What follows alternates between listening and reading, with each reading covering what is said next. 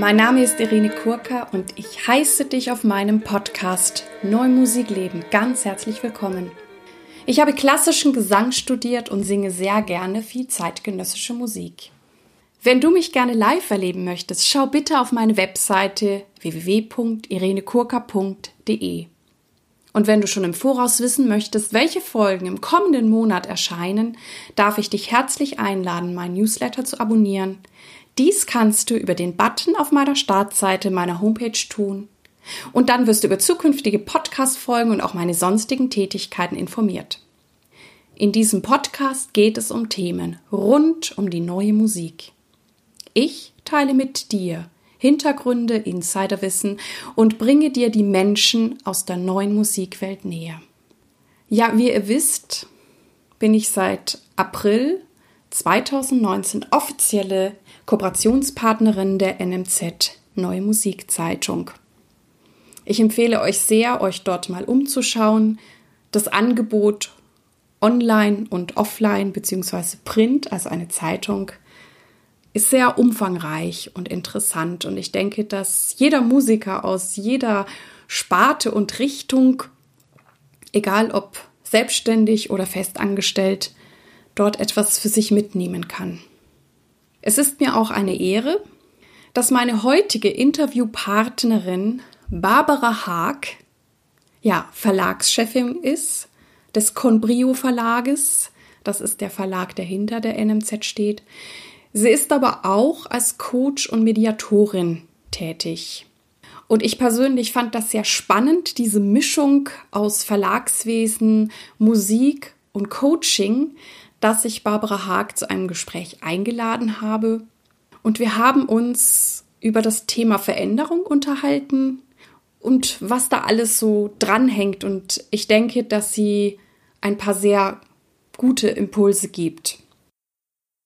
Hallo liebe Barbara, liebe Barbara Haack, ganz willkommen hier in meinem Podcast Neue Musik leben. Dankeschön, ich freue mich, dass ich da bin. Ja, wir sind ja auch über die NMZ, die Neue Musikzeitung, mittlerweile verbandelt, weil ich ja netterweise Kooperationspartnerin von euch sein darf mit meinem Podcast. Umso mehr freue ich mich, dass ich dich jetzt hier habe, weil du da ja auch eine wichtige Funktion hast, aber du machst ja noch viel mehr und hast viel mehr gelernt. Ja, stell dich doch einfach mal kurz selber vor. Also erst einmal, wir freuen uns auch sehr, dass du bei uns bist als Podcasterin. Ich finde, das ist ein ganz tolles neues Element. Deswegen bin ich auch gerne hier. Vielen Dank. Ich bin seit vielen Jahren Verlagsleiterin des Conbrio Verlags, der die Neue Musikzeitung ja herausgibt. Und mache selber auch redaktionelle Dinge. Also bin Mitherausgeberin der NMZ zusammen mit Theo Geißler. Und mache auch Redaktion von einer Zeitschrift Oper und Tanz. Und ja, bin also in dem Verlag ziemlich verhaftet, bin freiberuflich dort auch tätig, aber doch stark so mit meinem Herzen und mit der Seele auch dabei.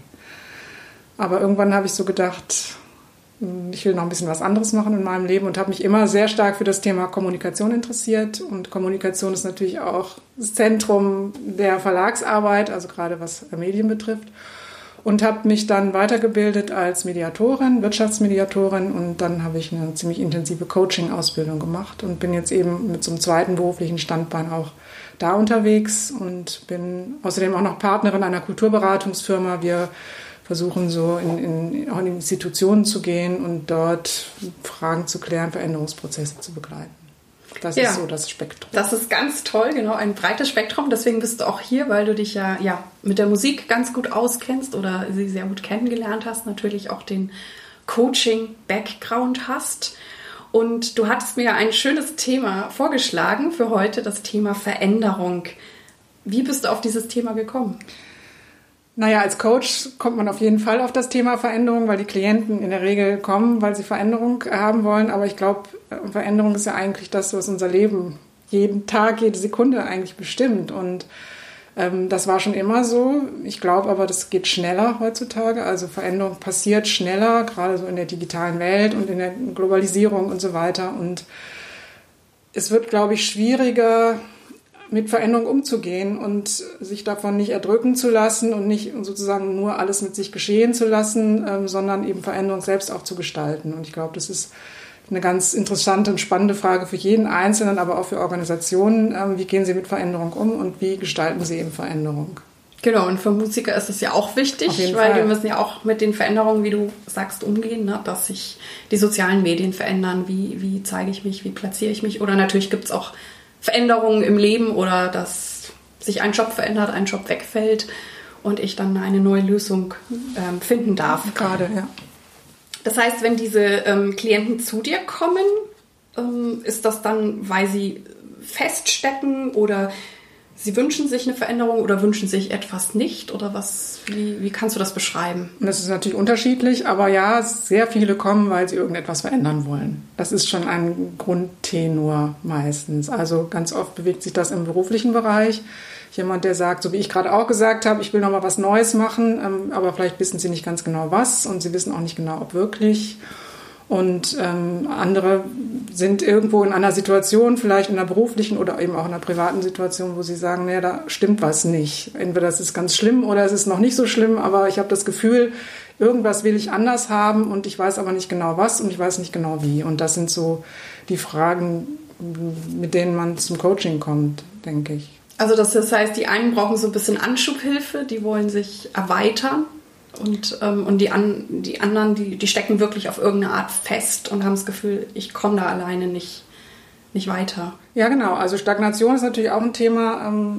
Das ist ja eigentlich sozusagen kontraproduktiv zu dem, dass eigentlich alles Veränderung ist. Also die Frage, was tue ich eigentlich dafür, dass ich keine Veränderung schaffe? Das stellen sich ja viele Leute nicht. Aber die Leute, die eben sich Unterstützung holen, die merken dann eben, dass da was feststeckt oder dass irgendwie was anders werden soll. Interessant ist, dass oft die Frage, mit der sie kommen, nicht die eigentliche Frage ist. Ah, also es liegt immer was anderes oft, dahinter. Ja, sehr oft. Ja. Also da kommt jemand mit so einer beruflichen Frage, ich will mich verändern und plötzlich stellt sich raus, also irgendwas, was anderes stimmt nicht oder es gibt eigentlich eine ganz andere Frage, die dahinter für mich steckt. Ne? Oder so. Das hat dann eben viel auch mit Emotionen zu tun, mit Ängsten, mit irgendwelchen Dingen, die mich eben davon abhalten, was zu tun oder was zu verändern. Und mit Gefühlen, die man eben einfach gar nicht so bewusst hat, sondern die man vielleicht auch unterdrückt oder von denen man nicht so viel weiß. Ja. Und was hindert mich am meisten, mich zu verändern? Ist es eher die Angst vor dem Unbekannten oder ist es die Angst, mein Vertrautes zu verlassen? Ich glaube, auch das kann man nicht generalisieren. Ich bin immer vorsichtig zu sagen, so und so ist das, weil klar, es gibt immer so ähnliche Dinge, aber man kann nie sagen, so ist es bei dem anderen auch gewesen, deswegen ist es da so. Bei jedem ist es wieder ein bisschen anders. Ja, aber ich glaube, ganz viel hat mit Angst zu tun. Also ich glaube, viel hat damit Angst zu tun. Und das trifft ja wieder ganz viele Musiker, die eben gerade nicht unbedingt immer jetzt in 35 oder 40 Jahre lang an der gleichen Stelle sind. Mit der Angst davor, was passiert, wenn ich irgendetwas verändere. Ich löse mich aus etwas, was ich kenne, ich löse mich aus einer Sicherheit heraus und diese Angst zu untersuchen, das ist eben eine ganz spannende Geschichte. Ne? Mhm. Ja. Ich habe mich ja auch mit vielen Themen beschäftigt und habe mich ja auch für heute vorbereitet und wir wissen ja, es gibt ja die sogenannten Grundbedürfnisse eines Menschen und ich finde da immer wieder faszinierend, obwohl ich das schon so oft gehört habe, dass ja die zwei wichtigsten dieser Grundbedürfnisse ist ja einmal die Sicherheit, nach der wir streben und zum anderen haben wir alle natürlich auch den Sinn nach Abenteuer, nach Veränderung und sind neugierig und dann kommt es natürlich auch immer darauf an, ja, wie ist das genau bei mir angelegt, ne? Ist das vielleicht 50-50, ist es 80-20 und das, wenn ich jetzt auch über Musiker spreche, gibt es ja auch die Musiker, die ganz bewusst in eine Festanstellung gehen, wenn das in ihrem Bereich möglich ist, sprich zum Beispiel bei euch Höster. Und dann gibt es natürlich auch die Musiker, die von vornherein sagen, boah, das kann ich gar nicht, ich will mir nicht die ganze Zeit sagen lassen, was ich zu tun habe oder dass ich jeden Tag zur gleichen Uhrzeit da und da bin und also die sehr bewusst auch in die Selbstständigkeit gehen. Und das muss man ja immer wieder abwägen und gleichzeitig, ja, wollen wir ja im Idealfall auch Projekte verwirklichen. Andererseits wollen wir ja auch, müssen wir unser Leben finanzieren, unsere Brötchen bezahlen. Also das steht dann vielleicht auch manchmal im Widerspruch, es sei denn, ich bin ganz klar der eine oder andere Typ, ne? Und hast du da auch Empfehlungen, Tipps oder wie kann ich mir das als Musiker anschauen oder vielleicht auch eine gute Lösung für mich finden? Also eigentlich hast du die Frage schon halb beantwortet. Ich glaube, dass dass es diese beiden Bedürfnisse gibt und die sind polar. Also wenn ich das eine mehr erfülle, dann muss ich bei dem anderen Abstriche machen. Das ist so. Ich kann nicht immer alles haben. Ich kann nicht sagen, ich möchte in totaler Sicherheit leben und ich möchte am liebsten irgendwo Beamtin sein und auf der anderen Seite aber suche ich das berufliche Abenteuer und das Wagnis. Das geht eben einfach nicht. Und die Frage ist tatsächlich, wozu neige ich? Beziehungsweise, wenn ich das Gefühl habe, eigentlich würde ich gerne diese Projekte machen, ich würde gerne in die Welt gehen und Abenteuer suchen, aber irgendetwas hält mich davon ab. Dann so wieder die Frage, was ist es eigentlich? Und da finde ich es irgendwie immer gut, sich selber sozusagen, sich selbst gegenüber prägnant zu machen, zu gucken, welche Stimmen sprechen da eigentlich? Da sind ja irgendwie verschiedene Menschlein in mir. Der eine sagt, ja, mach, und der andere sagt, nee, und mal zu gucken, was sagen die eigentlich wirklich? Ne? Eben nicht nur ja oder nein, sondern sie sagen ja, warum oder nein, warum? Und das anzugucken und das tatsächlich auch mit dem Gegenüber anzugucken. Also sei es jetzt ein Coach oder auch ein Freund oder ein Partner. Das hilft, glaube ich, sehr, nicht diese Diffusität walten zu lassen. Irgendwie, ich habe das Gefühl, irgendwie das eine will, das andere will auch. Das ist es so, das würde ich raten. Also, dass ich sehr ehrlich mit mir bin, gucke eben, wie tick ich. Also, oder es gibt ja vielleicht auch Lebensphasen, wo mir der Sicherheitsaspekt wichtiger ist als der Abenteueraspekt.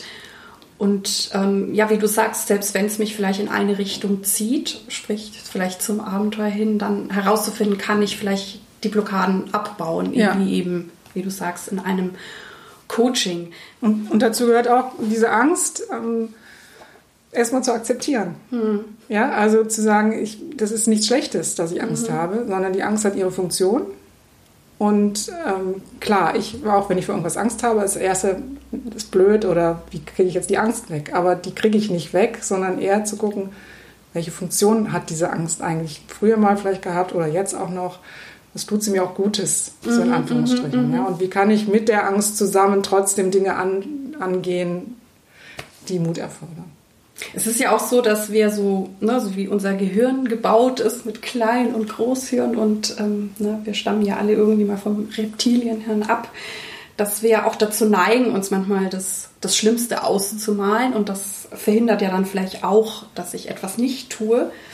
Ich meine, es ist einerseits gut, dass ich auch so Risiken und Gefahren vorwegnehmen kann, aber die Frage ist ja dann, mache ich es vielleicht trotzdem? Und ich mache auch immer wieder die Erfahrung bei mir selber, wenn ich mich bestimmten Ängsten stelle und es trotzdem mache, dass es dann im Nachhinein gar nicht so schlimm ist. Oder manchmal auch die Angst tatsächlich auch ein Indikator sein kann. Jetzt mach's einfach, Irene. Also genau, Indikator finde ich gut, weil ich dann ist sie schon mal da, also dann habe ich sie nicht gleich weggemacht. Was ich auch sehr schön finde, ist, dass du Ausmalen gesagt hast, weil ich glaube, dass man da auch unheimlich viel mit Bildern gut arbeiten kann. Ja? Also zu sagen, wie gesagt, da sind ja verschiedene Anteile in mir oder Stimmen oder wie auch immer man das nennt. Ne? Und so, es gibt so ein Modell, so ein Coaching-Modell, das kennst du vielleicht auch vom inneren Team. Richtig, ja. Wo ich so die verschiedenen Stimmen vermenschliche und die reden dann halt miteinander. Aber eben auch mir bildlich vorzustellen, wie ist es denn dann, wenn ich das und das mache? Vielleicht male ich wirklich ein Bild, ja, oder ich stelle mir innerlich was vor. Wie geht's mir dann?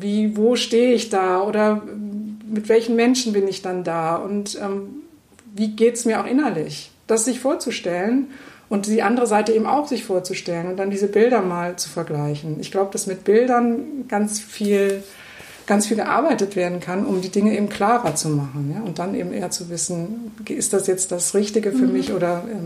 das ist wirklich toll, sich da einzufühlen und ja, wenn es sich dann gut anfühlt, es dann vielleicht doch so als seinen Kompass zu nehmen und sagen, okay, ich stelle jetzt meinen Navi mal so ein, weil wenn ich mein Navi gar nicht einstelle, dann fahre ich halt kreuz und quer durch die Gegend. Und da kann man als Coach, finde ich, auch ganz toll, als Gegenüber, da sieht man ja schon den Menschen, ja, also wenn er sich was vorstellt und was anderes vorstellt, dann siehst du ja schon, ohne dass er überhaupt irgendwas gesagt hat, oft, wie steht er jetzt eigentlich dazu? Also mit welchen Gefühlen geht er da dran? Da kann man, glaube ich, viel... Also es gilt viel darum, die Gefühle zu sortieren und eben im inneren Team, wo ich dann, keine Ahnung, den Befürworter habe, die Fürsorgliche, den Kritiker und was es alles so gibt, für die das vielleicht noch nicht gehört haben.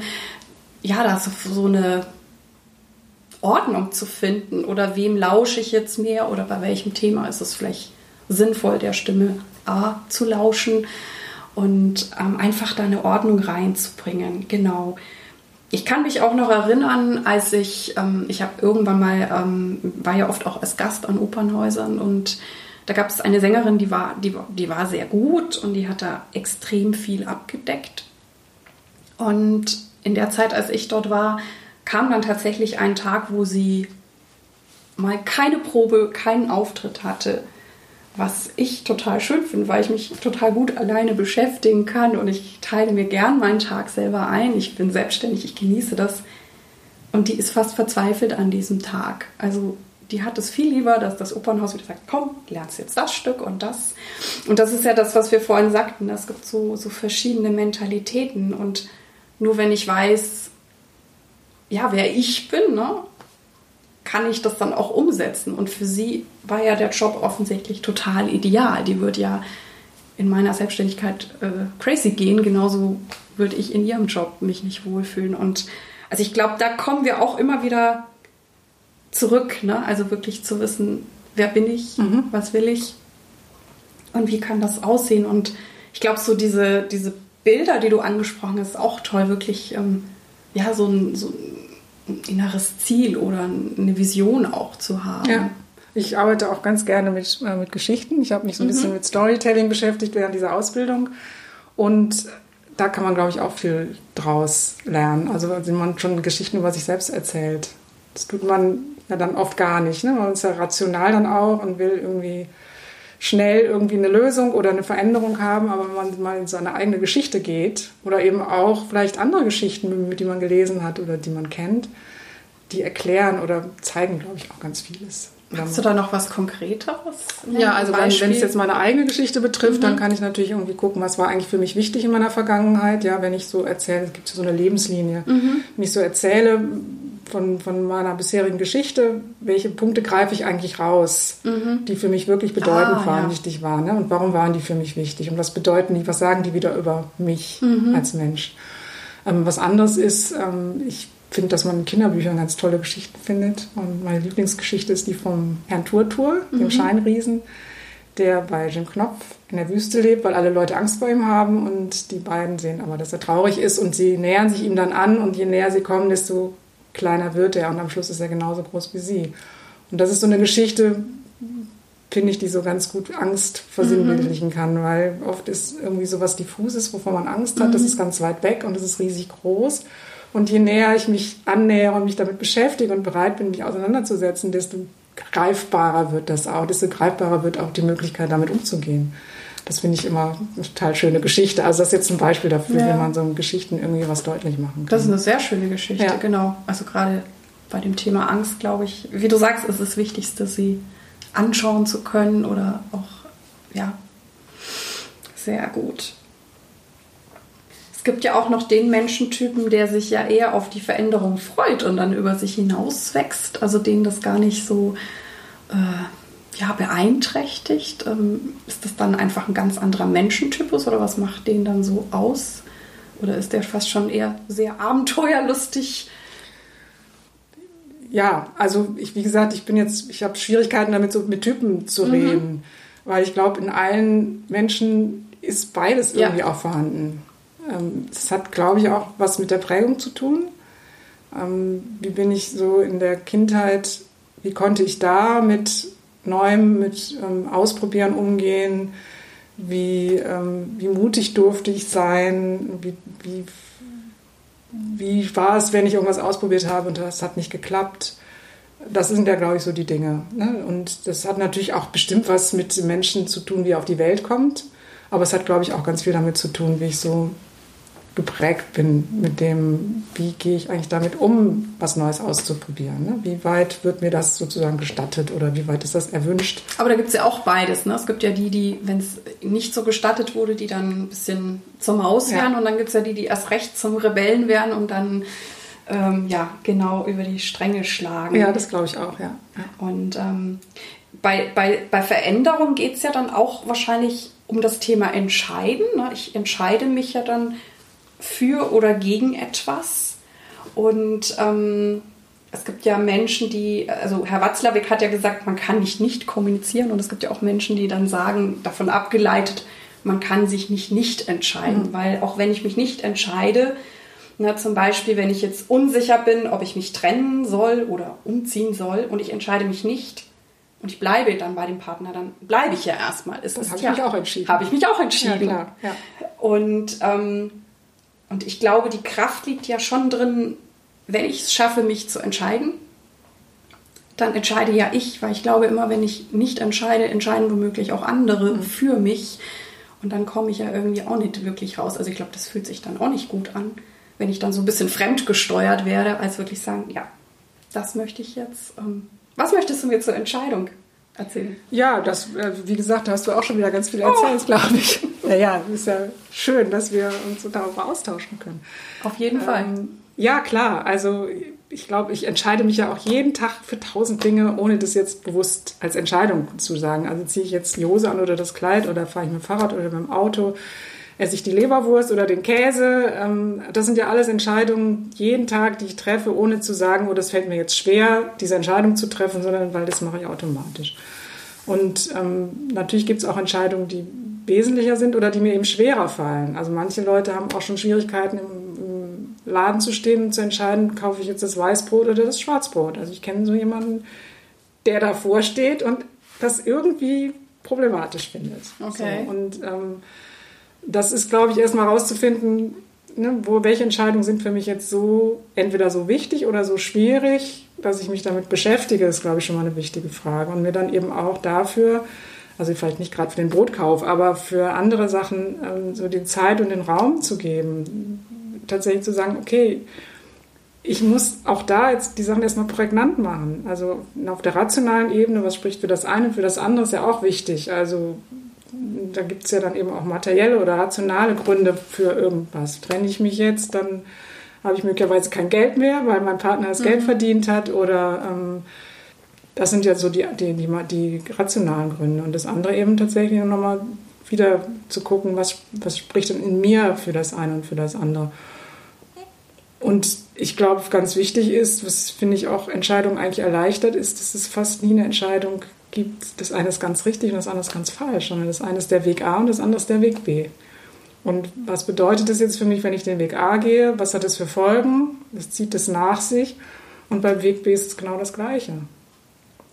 Und vielleicht ist auch noch wichtig, finde ich jetzt aus persönlicher Erfahrung auch heraus, wenn ich eine Entscheidung getroffen habe, dann gibt es manchmal so einen Moment, wo ich denke, nee, das war die falsche Entscheidung. Und dann den Mut zu haben, wenn es irgendwie geht, nochmal zu sagen, nee, ich gehe jetzt nochmal zurück und gehe auf den anderen Weg. Ja, wenn es geht. Ja, das finde ich, glaube ich, auch wichtig. Also auch bei der Entscheidungshilfe würde man in einem Coaching Unterstützung bei dir finden? Ja, sicher. Also ich will jetzt nicht so viel Werbung für mich machen, sondern eher, glaube ich, dass viele Menschen auch vieles für sich selber lernen können. Ne? Genau. Aber, ja, natürlich, klar. Also ich glaube, das ist immer wichtig, die Dinge prägnant zu machen. Und das merken wir gar nicht, aber vieles ist eben diffus und vieles wälzen wir dann so vor uns her, tagelang, glaube ich, auch, gerade so schwierige Entscheidungen, und dann gibt es immer wieder so die Momente, wo ich denke, ja, das und das und das, aber es wird nicht so strukturiert gemacht. Genau, also auch hier ist wahrscheinlich wieder das innere Team wichtig, genau, dass einer sagt einer sagt hot und einer sagt noch was anderes. Ja.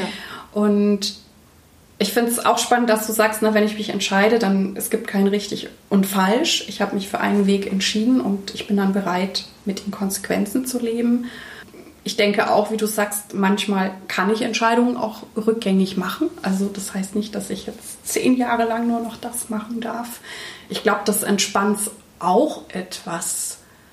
Und also mir hilft es schon auch immer wieder zu spüren, dass ich eine Entscheidung getroffen habe, und auch manchmal, wenn ich das jetzt so auf meinen künstlerischen Weg und mir auch irgendwie ein doch recht aufwendiges oder herausforderndes Konzert selber irgendwie zusammengestellt habe, und dann stehe ich auch manchmal vor dem Konzert und denke mir, Irene, was hast du denn hier gemacht? Aber dann mir auch zu sagen, das ist ja das Tolle, ich als Selbstständige oder auch jemand anders, ich meine, ich kann ein Projekt annehmen oder ich kann es ablehnen, mir zu sagen, nee, du hast zugesagt und jetzt Und das lässt mich dann oft auch mit einem anderen Gefühl in das Konzert gehen, weil ich wirklich sage, okay, es war meine bewusste Entscheidung, es ist vielleicht ein schweres Programm, aber ich bin ein Mensch, der sich hin und wieder so seine Herausforderung auch dieser Art selber baut, weil ich will ja weiter wachsen und dann nehme ich das auch an und ich finde das super, so in diese sogenannte Eigenverantwortung zu gehen. Und ich glaube, über Eigenverantwortung kannst du bestimmt auch noch was erzählen. Naja, also das ist genau das, also das auch nochmal zum Thema Entscheidung. Klar, ich bin noch eigentlich total stolz drauf auch, ne, wenn ich die Entscheidung getroffen habe. Oder kann ich sein. Weil das genau ist meine Entscheidung. Es hat niemand für mich was entschieden und es hat mich niemand entschieden, sondern ich habe mich entschieden. Das finde ich schon auch ein tolles Erlebnis. Und klar, und das hat dann Mut. Das andere hat aber auch Mut, erfordert auch Mut zu sagen, ich bleibe irgendwo oder ich mache es nicht oder Verlust oder wie auch immer. Also das hat jedenfalls auch Konsequenzen und das, klar, und klar, ich bin selbst dafür verantwortlich und ich glaube sowieso, dass wir selbst dafür verantwortlich sind, was wir tun. Also klar kommen auch Dinge von außen auf uns zu, aber ich bin immer dafür verantwortlich, wie gehe ich damit um und wo hole ich mir möglicherweise auch Unterstützung, wenn ich sehe, dass ich das nicht schaffe, damit umzugehen. Also wenn es Schicksalsschläge gibt und da kann ich natürlich jetzt nicht sagen, ich bin dafür verantwortlich, wenn mein Partner stirbt oder wenn ich krank werde oder was auch immer. Aber die Frage, ist jetzt jemand anders daran schuld oder vergrabe ich mich da und sage, das böse Leben ist daran schuld oder irgendwelche bösen Menschen sind daran schuld, das hilft mir nicht und das hilft niemand anders und es stimmt so auch nicht, weil ich irgendwo dann, glaube ich, schon selber dafür verantwortlich bin, wie ich damit umgehe. Genau. Ja. Eigenverantwortung und der Blickwinkel auf die Sachen. Also es sagt sich vielleicht einfacher, als es dann ist. Natürlich gibt es Momente, wo alles über mir zusammenbricht, ja, und ich denke, das ist...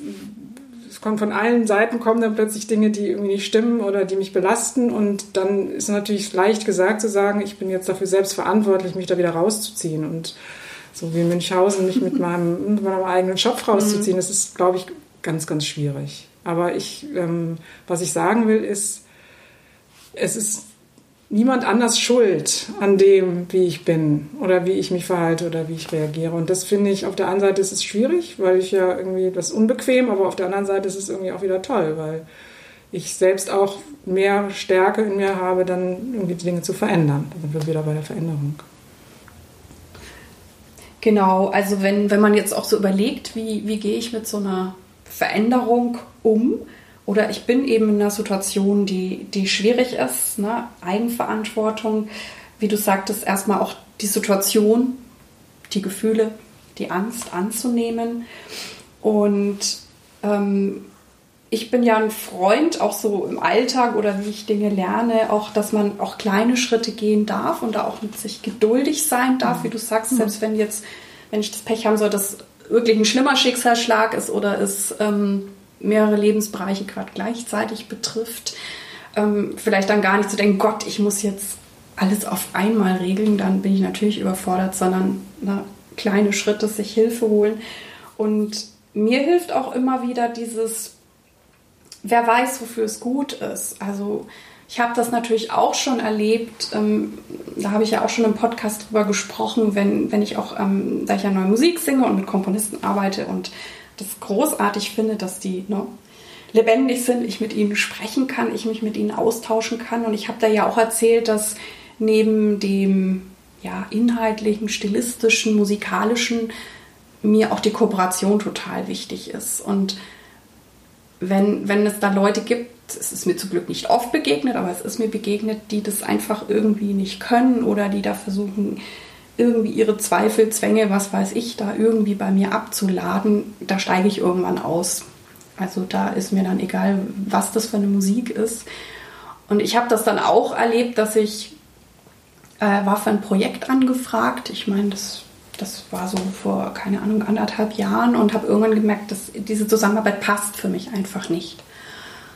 Und das hat mich dann auch Überwindung gekostet, zu sagen, ich möchte jetzt aus dem Projekt raus. Die haben auch noch genügend Zeit, jemand anders zu finden. Und natürlich war das dann auch so eine Entscheidung, okay, du hast jetzt auch, es wären 2 Konzerte gewesen, hast 2 Konzerte nicht. Aber das Coole war, und ich war dann doch irgendwie im Vertrauen, es kam danach zwar andere Aufträge, die sogar viel besser waren noch. Und ich glaube, das würde ich den Leuten auch gerne mitgeben, dann darauf zu vertrauen. Natürlich war es erstmal nicht leicht und die andere Person hat es, glaube ich, auch nicht wirklich verstanden. Aber ich war dann, als das geklärt war, ich war so froh. Und natürlich, dass dann noch gute Konzerte kamen, hat mich natürlich noch mehr gefreut. Und ich glaube, da kann ich Leute auch nur ermutigen. Also ich bin halt jemand, ich habe überhaupt kein Problem damit, ein schweres Stück zu lernen. Also da beiße ich mir auch gern die Zähne aus. Aber dieses, wenn es zwischenmenschlich für mich zu anstrengend ist, da habe ich irgendwie nicht so viel Kapazitäten. Da muss ich dann irgendwie raus, ja. Da ist es natürlich auch toll, wenn man seinen eigenen Gefühlen folgen kann und trauen kann und das auch tut. Dann, also jetzt, so wie du das erzählst, ist es ja so, da war die Entscheidung gefallen und du wusstest, es war gut.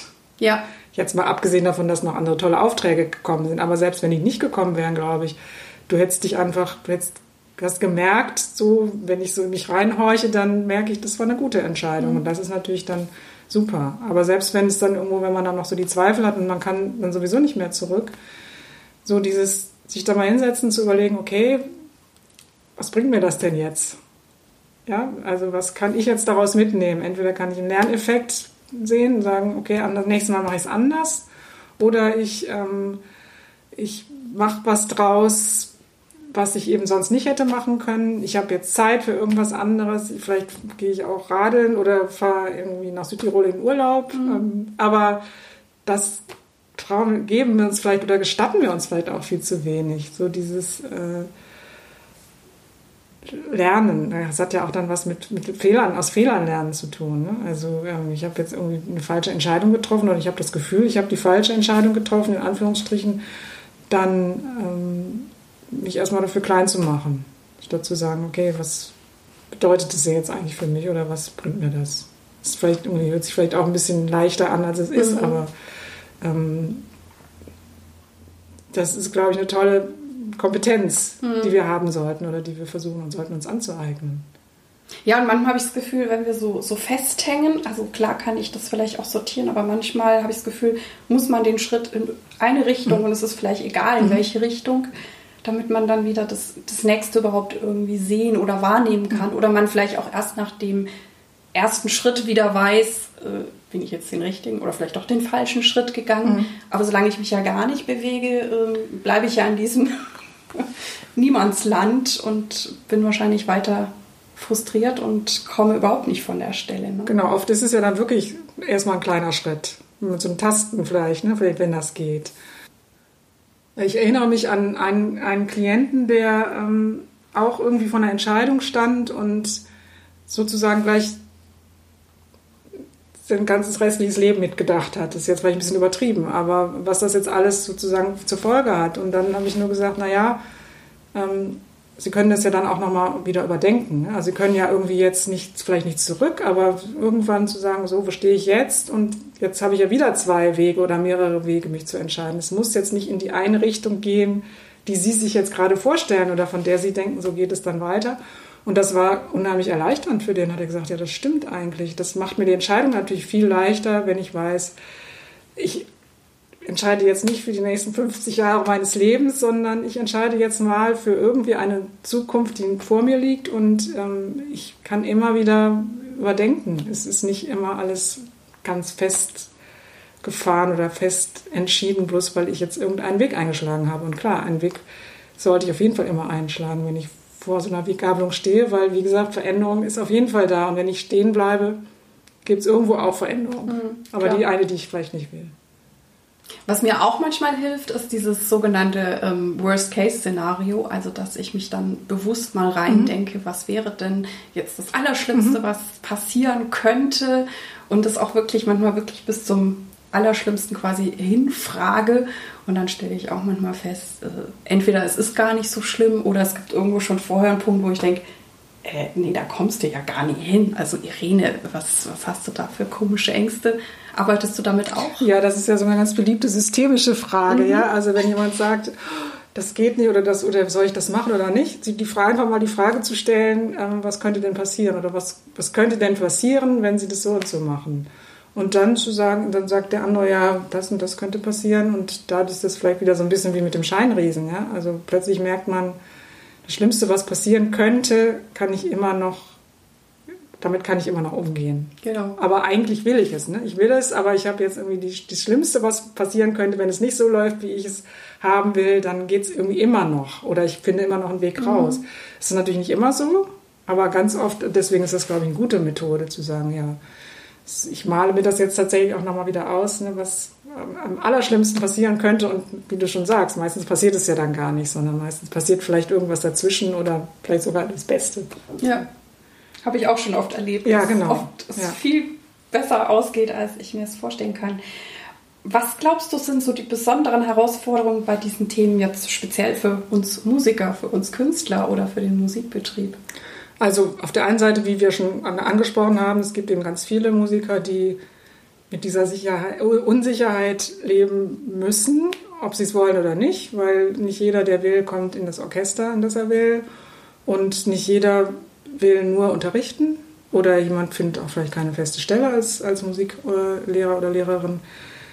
Ich glaube, deswegen sollte jeder Musiker und jede Musikerin sich auch damit beschäftigen, mit diesem Thema, wie gehe ich eigentlich mit Unsicherheit um.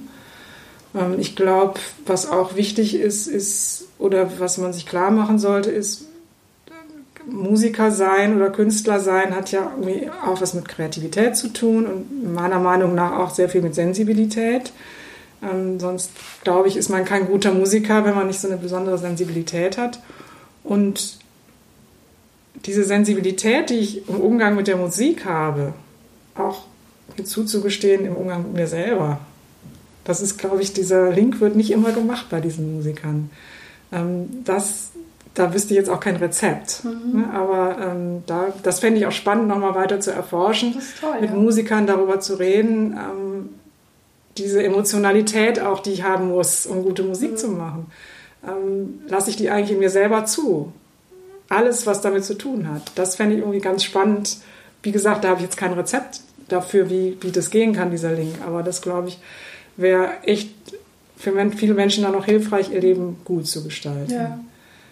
Also ich kenne auch immer diesen Spruch, der mir auch immer hilft, ne? Wenn Menschen ja auch irgendwie in einer schwierigen Situation sind oder irgendwas gemacht haben, wo sie sich vielleicht hinterher ärgern, dann tun die sich ja auch oft so mit so auch einer inneren Stimme ihres Teams so selbst kasteien und runtermachen. Und ich sage halt immer, und es gelingt mir auch immer besser, dass ich mit mir so rede, wie meine beste Freundin mit mir reden würde. Und ich glaube, das geht so auch in die Richtung, ne? Und zu sehen, boah, ich bin Musiker, ich bin emotional, ich bin sensibel. Ich darf stolz darauf sein, dass ich diese Fähigkeiten habe. Bin auch schon Menschen begegnet, die, durch Depressionen oder so geprägt waren, dass sie fast nichts fühlen konnten und immer sagten, oh, ich bin so neidisch, dass du fühlen kannst. Ne? Also, dass wir das dann auch als wirklich ein Geschenk annehmen und sagen, ja, wir sind Menschen, das gehört dazu und wir haben Gaben als Künstler und auch die dürfen sein. Und wie du sagst, das finde ich ganz toll, diesen Switch dann von, wie gehe ich vielleicht mit einem Musikstück um oder mit meiner Komposition, sondern dass ich dann vielleicht genauso achtsam und liebevoll mit mir umgehe. Das finde ich ganz schön. Danke dir. Sehr gerne. Aber ich glaube auch so, die Kreativität ist ja auch, also wenn wir davon reden, dass wir irgendwie Veränderungen gestalten wollen oder unser Leben gestalten wollen, das hat ja auch ganz viel mit Kreativität zu tun oder was mit diesem Ausmalen wieder. Und da sind Künstler ja eigentlich auch in einer guten Position, weil sie diese Kreativität schon in sich haben. Und da auch vielleicht zu sagen, die will ich auch noch mehr darauf verwenden, zu gestalten. Ja. Eben nicht nur dieses Musikstück zu gestalten oder das Kunstwerk zu gestalten, sondern auch mein Leben zu gestalten. Ist auch, wie gesagt, jetzt kein Rezept, aber glaube ich, wäre schon irgendwie eine Idee. Das ist ein schöner Link, auf jeden Fall.